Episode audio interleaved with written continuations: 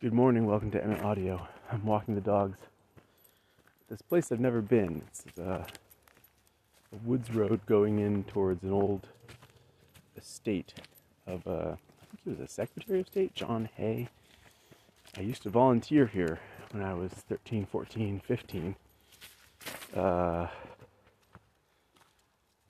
on the grounds crew. And this is like a back access road. It's all it's essentially a woods road, but no one's driven on it in ages. You can tell because of the lace work of roots that crisscross it. But true to form, they must have somebody come and yank all the seedlings that try and grow up in the roadway.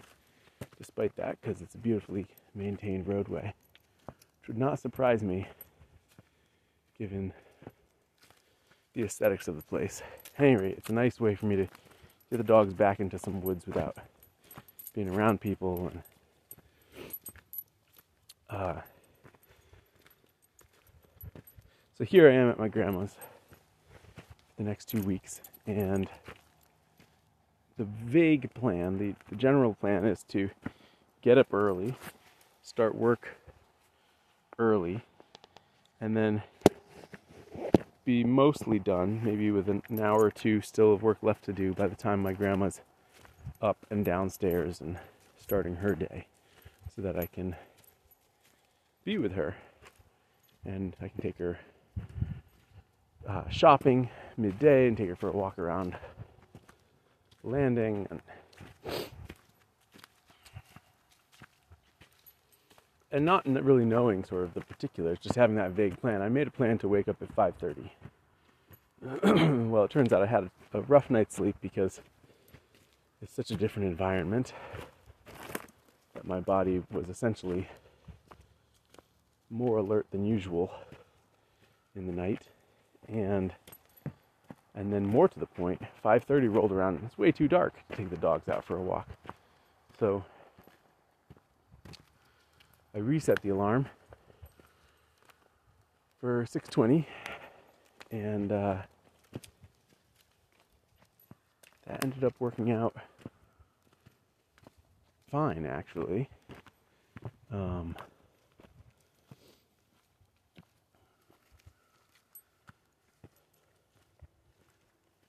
and uh,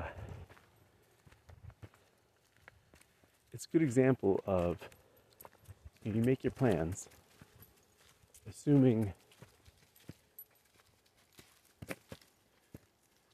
that you have some sense of what might work, you make your plans as best you can, but then you almost always have to adjust them. It's extremely rare that a plan goes well as planned because there's just too much that you can't know. I'm watching Band of Brothers right now, the HBO special about World War II that's based off the Stephen Ambrose novel, which is an excellent novel. I encourage you to read it. But the show is great as well. It follows this company as it, uh, the 82nd Airborne, as it lands behind enemy lines on D Day, and then um, and then as it goes through the European theater of the war. And one of the things that's remarkable about this company is that the, the lieutenant who ends up commanding the company for much of the time is an excellent tactician.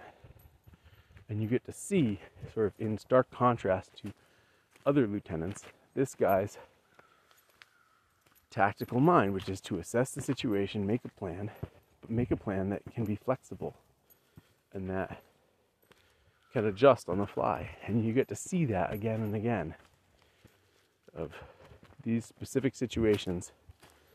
What happened that couldn't be anticipated, what happened that could be, what happened that couldn't be, how they adjusted, and what happened. And it's a great, I think it's gotten into my subconscious because I'm thinking about adjusting your plans in general. It's a great example of how important it is to be able to adjust your plans on the fly and to be able to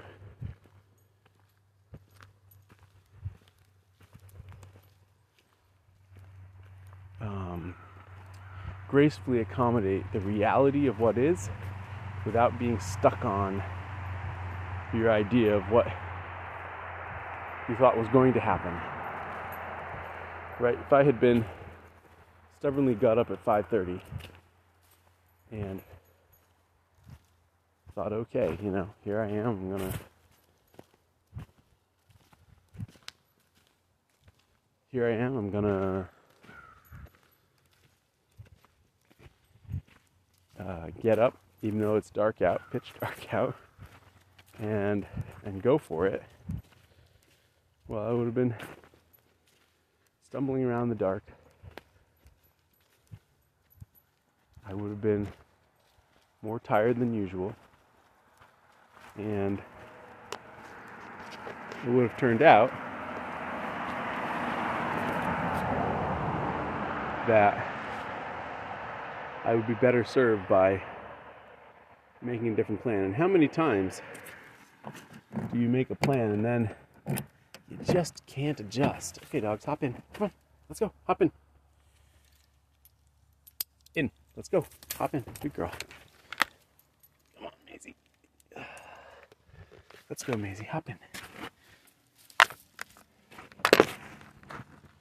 part of the issue not being able to adjust the plans, dump all this stuff, is that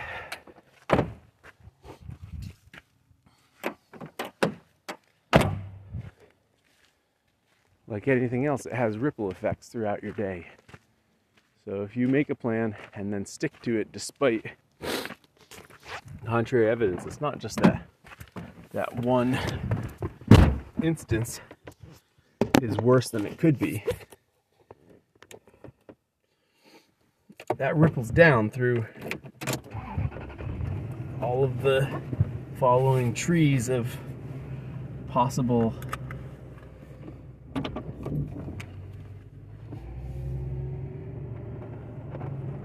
of possible realities that happen and you end up in a very different place than you otherwise would be. And so, in some ways, I see making a plan and then changing it as like your plan should be like the course that you want a ship to sail.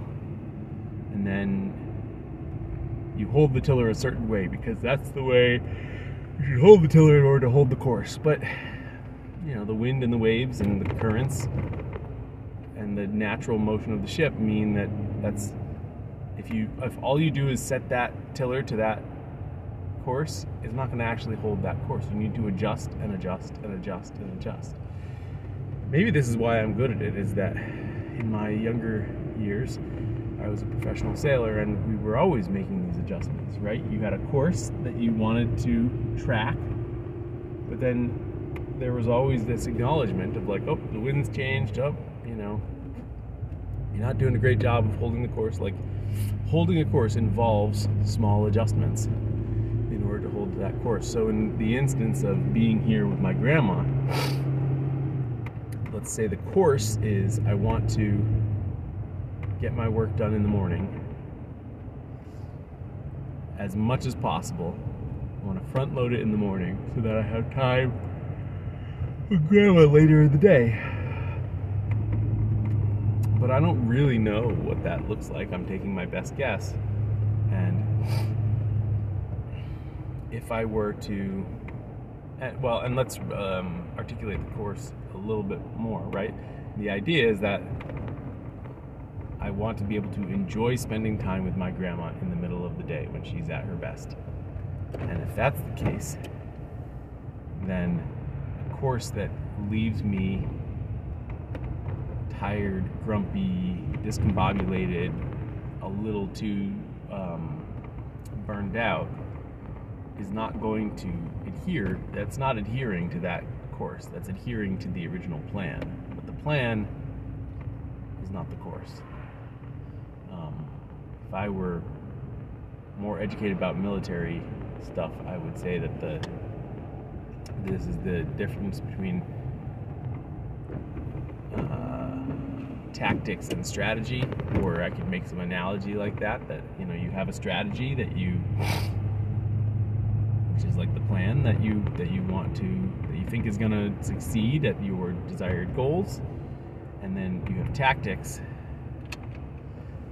that you use to achieve that strategy in the moment to moment course of action. And as events change, your tactics change to meet those events so that you can continue to meet the, the strategy. At any rate, I like thinking about this because I think there are few things in life more important than knowing what your course is that you want to take. Um, you don't necessarily have to know your destination. I do think it's helpful to know if you can envision your destination. It helps you plot a course, but you, it, I do think it is super helpful to know the course that you want to take, even if it's a, if, you know, you're plotting course towards a short-term goal. You know, I want to finish college. All right. I want to I want to find a partner and get married and have kids. Okay. Are relatively short term goals. What are the things that you need to do to achieve those goals? And you come up with a plan, and guess what? That plan will inevitably have to change. It's the same as in business, you know. Your your goal is to earn enough money to support yourself. That's your initial goal. Well, you come up with a plan and it doesn't work, and now you need to adjust. And it's how it's not how good your initial plan is, it's how well do you adjust because nobody's plan is good enough to survive first contact with reality. Saying somebody said, you know, nobody's plan survives first contact with the enemy. Um, and it's not that reality is your enemy, but it's, you know, reality just is. And part of why nobody's plan militarily survives first contact with the enemy is not just because the enemy is making their own plans, but because the enemy is just a stand-in for reality here, right? It's like your plan doesn't. The enemy don't even need to be involved for your plan to fall apart, right? You plan to hike over the Alps with your elephants, as Hannibal did, and maybe that works out, maybe it doesn't, but you know, it probably doesn't work out exactly the way you envisioned it working out because nobody can envision reality that tightly, that accurately. Anyway, it's time for me to go start carving. Thank you for listening. We'll talk tomorrow.